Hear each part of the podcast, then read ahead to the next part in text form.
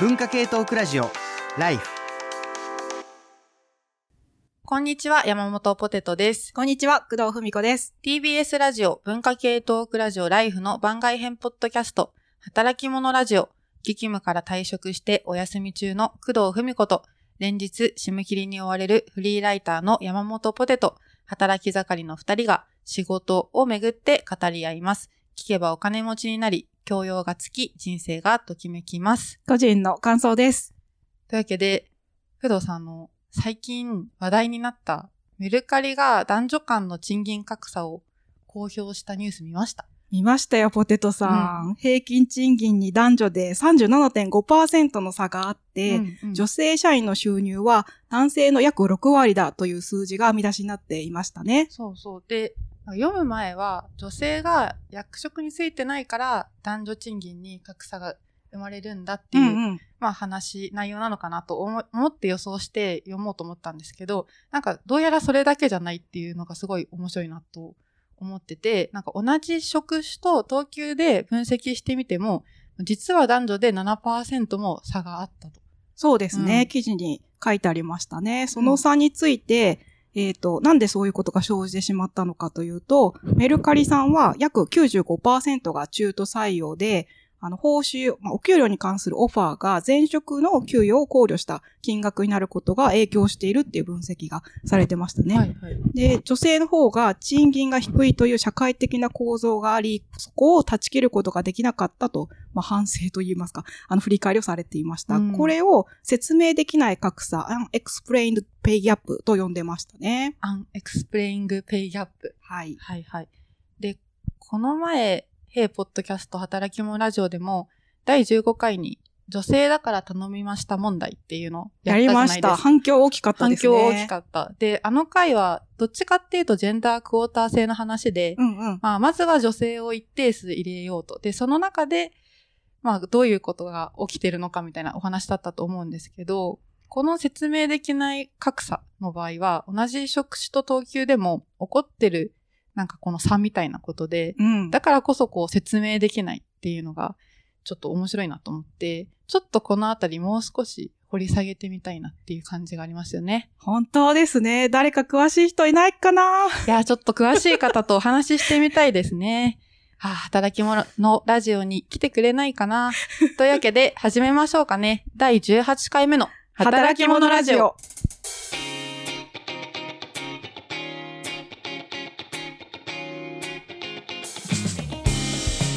寸劇から、私と工藤さんの、えー寸劇から始まりましたが、今日はゲストをお呼びしております。えーフリマアプリのメルカリなどを運営する株式会社メルカリにて、ダイバーシティインクルージョンを担当されている張愛子さんをゲストとしてお招きしました。張さんよろしくお願いします。よろしくお願いします。こんにちは。メルカリの長です。よろしくお願いします。お願いしますまさに冒頭のお話にぴったりの方に来ていただきました。でもまさかの寸劇まで作ってくださったっていう、あの大変光栄でございます。はい。えっ、と、今回、張さんは私がナンパしてきました。はいはあの、もう少し詳しく申しますと、私は大阪大学で客員で研究をしているんですけれども、その大阪大学とメルカリさんが共同研究をしているというご縁がございまして、はいえーダイバーシティインクルージョン、多様性の需要に力を入れている企業の取り組みについて知りたくて、張さんをお呼びいたしました。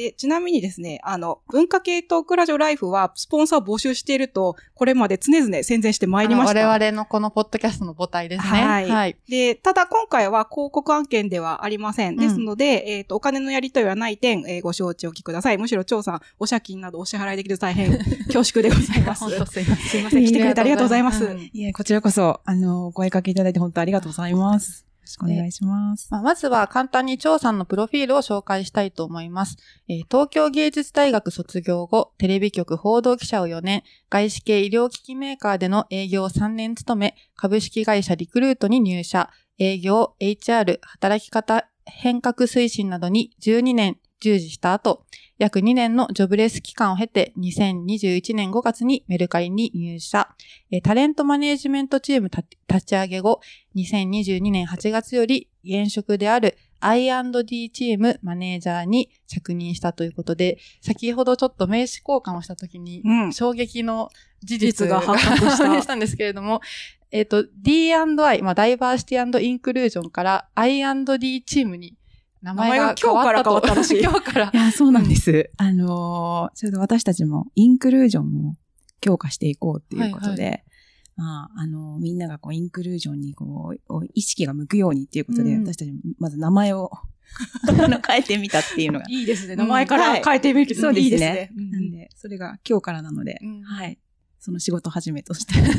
よろしくお願いします。というわけで、I&D チームマネージャーの張さんです。はい。というわけで、今回は冒頭でもお話ししたように、まあ、説明できない格差について考えてみたいと思いますと。で、最近話題になったメルカリさんの取り組みである男女間の賃金格差の分析と是正アクションについてお聞きしていきたいと思います。で、まずお話に入る前に、まあちょっと教科書的になっちゃうんですけど、うんうん議論の前提として、日本全体の男女賃金格差について押さえておきたいと思います。で男女間の賃金格差は、男性の賃金の中央値を100としたときに、女性の賃金との差がどの程度あるかを示すもので、厚生労働省の統計によると、日本全体では男性と比べて女性の労働者の給与水準は75.2となっております。まあこれちょっと、まあ基本的な話なんですけど、まあどうして男女間の賃金格差が生じがちなんでしょうかね？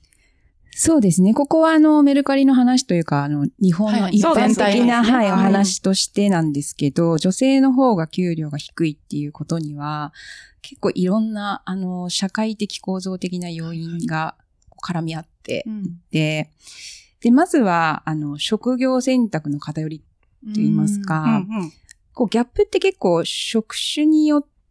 あ、ごめんなさい、業種によって、あの、大きいところ、小さいところあるんですけど、まあ、例えば金融とか保険って差が大きいと言われていて、うんまあ、それって例えば窓口業務に女性が多いですとか、特定のロールに性別が強く紐づいてるみたいなところだと、まあ、あの、それによるギャップが出たりですとか、まああと総合職、一般職みたいに、こう、キャリアルートが分かれてるっていうのが、その制度面としてもあるっていうのは一つありますし、あと、あの、昇進の男女差ですね。うんうんうんこれは、あの、男性が管理職とか経営職に、あの、昇進しやすいっていう、まあ、男性の比率がそこ高いっていうことが、えー給与格差につながるっていうところですね。で、あとは、えー勤続年数の男女差みたいなものも全体の中央値として、か平均値って見るときには影響として出てきて、まあこれ結構女性が結婚したら寿退職するとか、うん。そういうのが当たり前だった時代もありますし、今でも結婚とか、まあ、今妊活とか出産を機に会社を離れる選択するっていうのは女性の方が多いっていうところも影響していると。あと、労働時間の男女差。あーああ、それはケアとか、そうでまあ、おすね。家の周りのことを女性がやりがちっていうこっていうとですかふうに言われていて、どちらかというと男性の方があまり気にせず、こう、いくらでも働くみたいなうんスタイルが、労働時間が男性の方が長いんで、まあそういう時間給とか残業手当の差が生じるみたいな。で、あと最後にああるのはやっぱりジェンダー差別とか偏見みたいなところがあって、まあ同じ職場で同じ仕事をしても、こう男性より女性の方が賃金、あの低い賃金を受けるみたいなことが、まああると言われているのでうん、まあかなり複雑にいろんな要因が絡み合ってるかなというふうに捉えてます。なるほど。そういう社会構造のもの、まあ、その、差別意識、差別をしてやろうと思って差別をしてるわけじゃなくて、あの、ご指摘いただいたような性役割分業意識とかもあるし、うんまあ、あまり意識せずやってることもあるし、まあ、社会構造の問題とか雇用状態の問題もあるというお話だったと思います。で、こういう状況をなるべく解消しよう、男女間の賃金格差を解消しようという取り組みとして、え最近女性活躍推進法というのが改正されまして、えー男女間の賃金格差という情報解除しましょうというのが企業に対して義務化されました。うんこれにより、えー2023年6月以降、たくさんの企業のホームページなどで自分の会社の男女の賃金格差のデータが開示され始めています。このメルカリさんだけじゃなくて、もう全体的に他の企業もやってることってことですよね。そうですね。はい。そうなんです。で、あの、そこで、えっ、と、調べてまいりましたが、はい。えー男女間の賃金格差の開示義務っていうのは、いろんな会社に課されているんですけれども、えーちょっと TBS ラジオさん調べてみようと思ったら、うんなんか対象がですね、従業員数301名以上の企業が対象で、えー TBS ラジオさん対象外だったみたいなので、えーその上の TBS ホールディングスさんの数字を持ってきてみましした。でえっ、と、TBS ホールディさんホールディングスさんが開示している情報によると、女性の賃金は男性と比べた時の割合で、全労働者81.9%、正社員82.6%、えーパート有期社員48.3%と公表されてました。。でなんでこんな50%、まあ、20%差があるのもひどいなと思いますが、うんうんあ、やばいって思いますが、うんなんでパート有期社員48.3になってるかっていうのをはい TBS さん自身が分析されていましたので、これも紹介したいと思います。えー有期社員には様々な雇用区分があり、うん相対的に賃金賃金水準の高い定年後再雇用の区分における男性比率が高い。まあ、シニアの男性が一回退職した後にもう一回雇われるときに、あの、有期社員となると。で、このことが賃金差の主要因となっている。なお他の区分においては女性の賃金水準が高くなっているという分析がされていたり、あと正社員の方ですね。20%ぐらい下がったところですが、えー管理職における男性比率が高いことに加え、近年女性の新卒採用の割合が高まっていることで、賃金体系で相対的に給与水準が低い若年層において女性従業員数が増加していることが、えー賃金差の主要因になっているという分析がされてた。あ、なるほど。確かにさっき、張さんがおっしゃってたことがまんま TBS ホールディングさん結構当てはまってるなっていう感じがしました。えー、張さんなので、えっ、と、メル、これ、今は TBS ホールディングさんだったんですけど、メルカリさんの男女賃金格差ってどういうデータなんですか？はい、えーメルカリでは平均賃金に男女で37.5%っていう格差がありました。うんはい。で、あのーまあ、要因ごとの数値っていうのは開示してないんですけども、ここれ、あのーこのギャップの要因を大きく分けると、客観的に説明ができる要因と、こう説明できない要因っていうふうに大きく分けられています。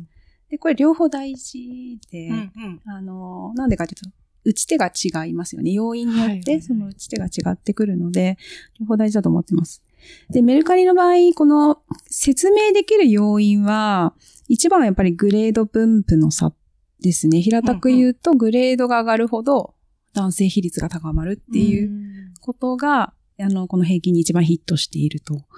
いうことと、まあ、あとは職種による差っていうのも、あの、ありました。うんうんうんで、まあ、この辺が説明できるところで言うと、ほぼ。その説明できないはあの格差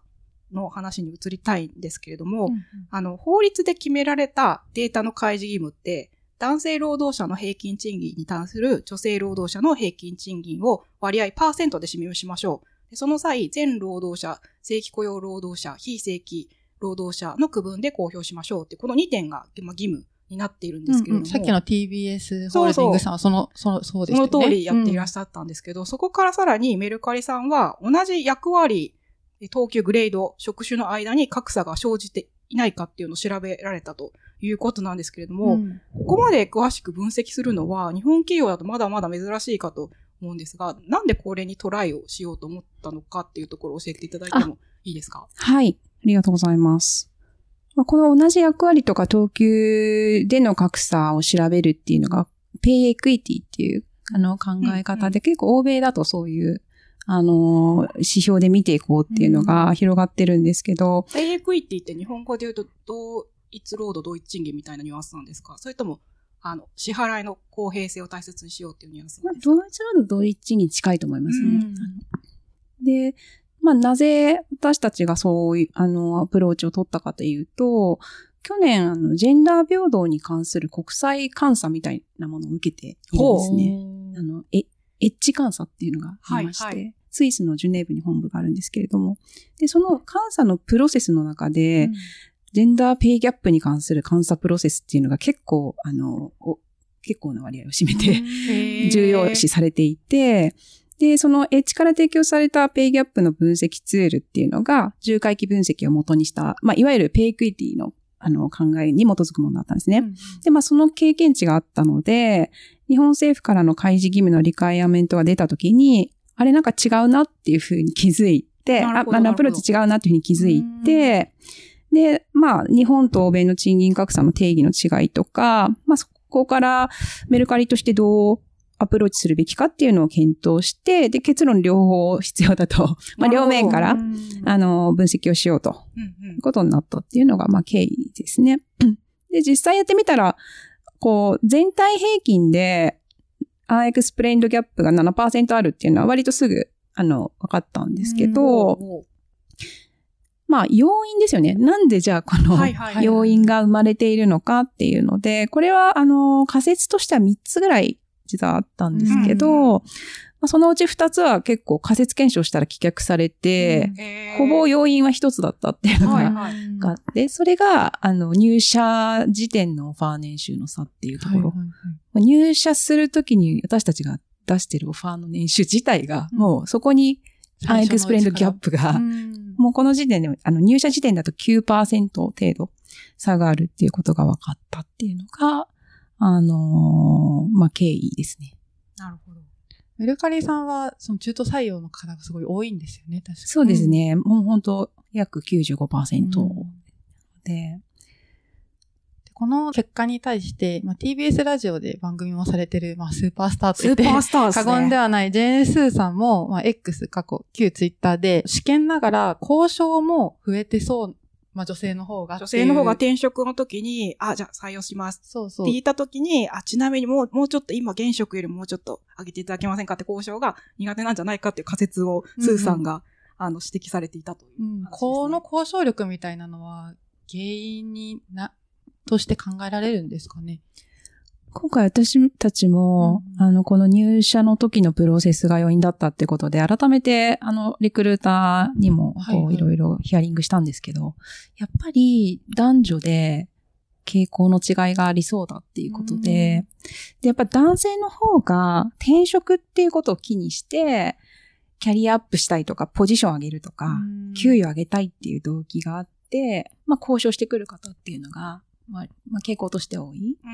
で、女性は逆に、今までより大幅に上がると怖いっていう方が言っている。やっぱりその、急に期待値が上がっちゃうじゃないかとか、うん多分考えるのかなって思うんですよね。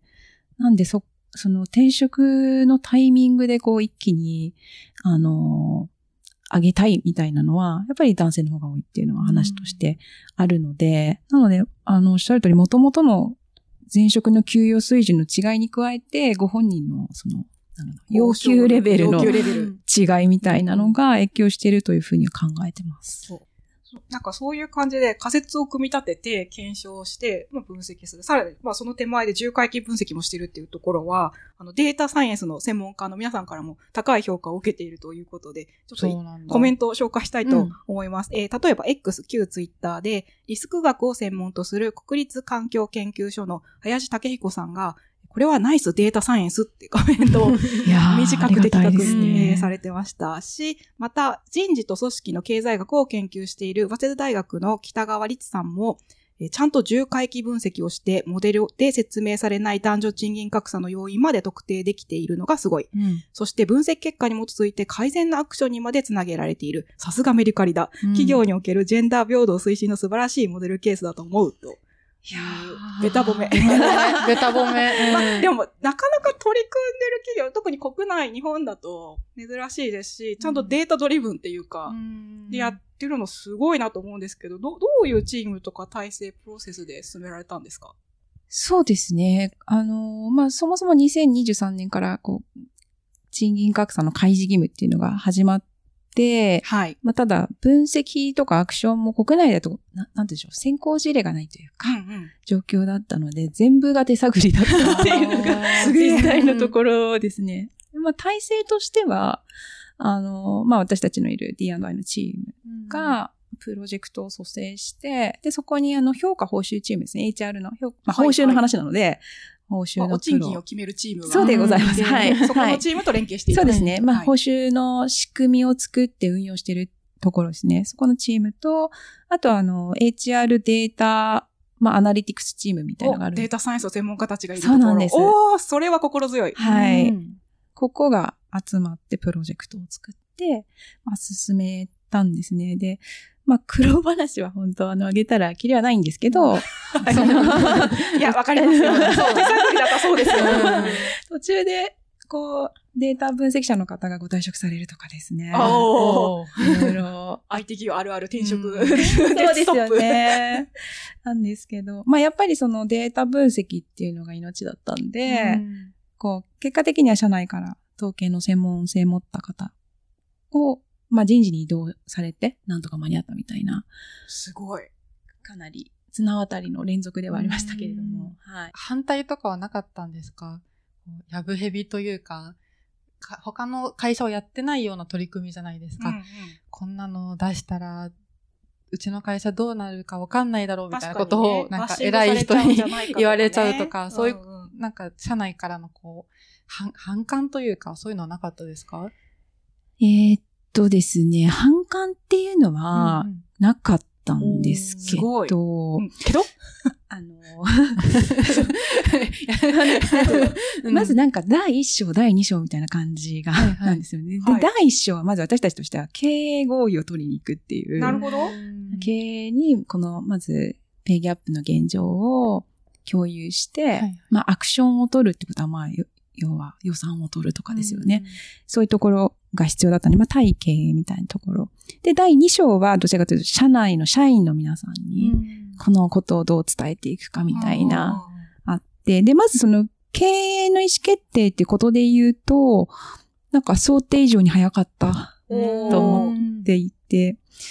で、まあ、ここはこう、プロジェクトをリードした立場から言うといろいろアピールしたいところなんですけど、うんうんなんかそれよりも、あの、メルカリがもともと持ってるポリシーとか、なんか仕組みがあったからこそ、意思決定が早かったんだなっていうふうに思っていて、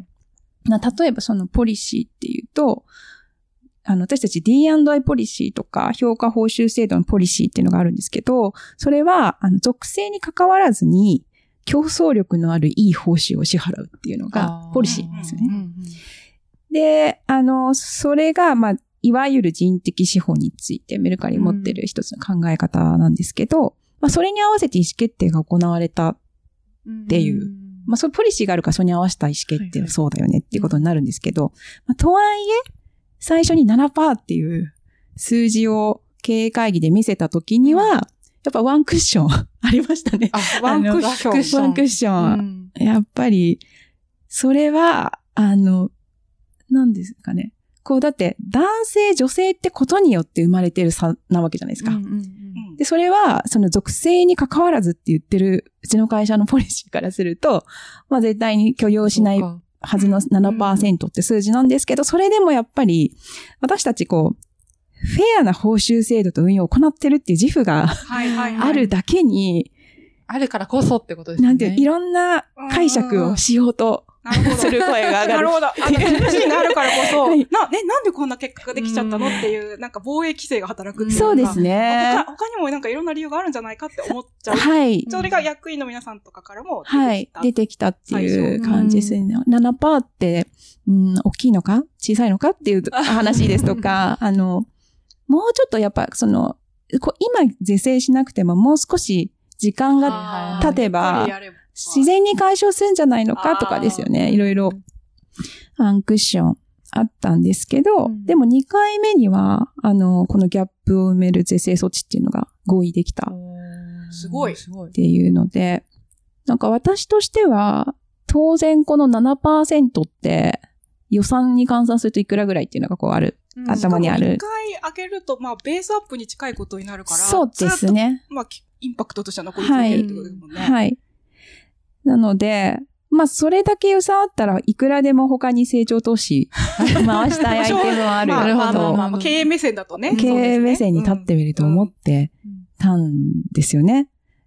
で、もう、あのーなんかそこっていうのはギャップ是正するこう掛け捨てのコストみたいな感覚じゃなくって、やっぱりなんかフェアに支払うみたいな、いい給料出すってこと自体が投資だおたまあ投資だっていう考えだったってことが、なんか後で知って、結構それは痺れました。それはうんかっこいい。かっこいいし、なかなかそういう発想に立ちにくいですよね。そう経営者のですね目線からすると。まあ改めてでも自社のポリシーとかこう読んでみると書いてある。うんうんうんうんだから書いてあることをやってるっていうのが、いやでもな、んか、綺麗事で経営ってできないので。そうですよね でも、そこでもあえてやっぱ綺麗事っていうかね、うんフェアは大切だって、もうその、ミッションとか、もう立てた目標に対して誠実にあろうってしてくれる経営者、いい、いい経営者ですね。っていう、思いましたね。あ、で、それでだ、うん第2章はどうだったんですか、うん第2章はですね、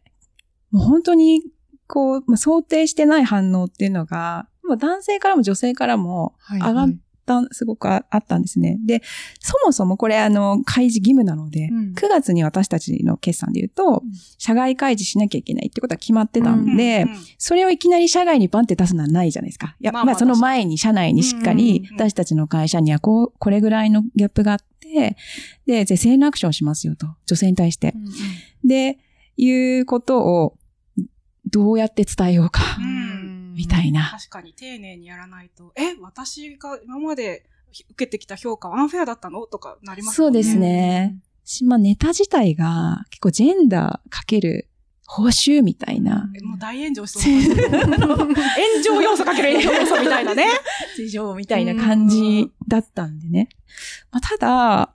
もうこれは経営リーダーから全社集会で、やっぱり言ってもらおうと思ってもう本当に国内事業のトップに、月に一回私たち全社集会みたいなのあるんはいはい。ですよ、国内の。で、そこで、ちょっとこの話してもらえませんかっていう話をして、うーん、みたいな、なんか、まあでもそれがメルカリらしいねっていうことになって、うん。で、もう本当全社集会でトップから話をしてもらって、そその場でこうリアルタイムで質疑応答みたいなことをやったんですよね。う。んその時は、はいデータ分析の結果7%ギャップがありましたっていう話だけじゃなくて、是正アクションも同時に公表しっていうか共有したんですか？しました。なるほど。はい。ここの7%に対して今回の報酬、8月の報酬調整でやりますよとうんいう話をしたんですよね。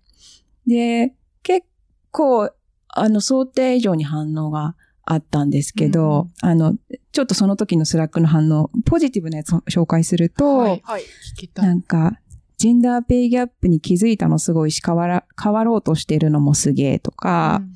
あと女性の給料が上がるとかそういう話ではなくって、日本全体で抱えていて、なんか明示的なのに誰も触ってこなかったであろうことを明確にして、開示して、施策に落とし込んで実行するメルカリ最高だと思いましたみたいな、すっごい嬉しい。すごい。うん社内のロイヤリティが中精度が緩上がりしている。そう。メルカリ最高ってなってる。社員さんが盛り上がってる。そういうのをこう投稿してくださる方がいてうん嬉しかったんですけど、もちろん、あの、逆にネガティブな声とか、はいまあ疑問提起みたいな声もあっうんで、なんか、その、ある意味、これってこう入社オファーを前職給与参考にして生まれてるギャップなので、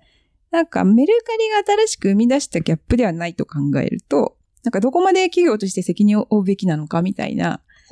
疑問提起とかは来たりとか、まあ、あとその前職給与を参考にせずに、やっぱオファー年収って本当に、あの、出せるのかみたいなことに対する不安とか、そうですね。そういう声とかは出ましたね。で、やっぱり、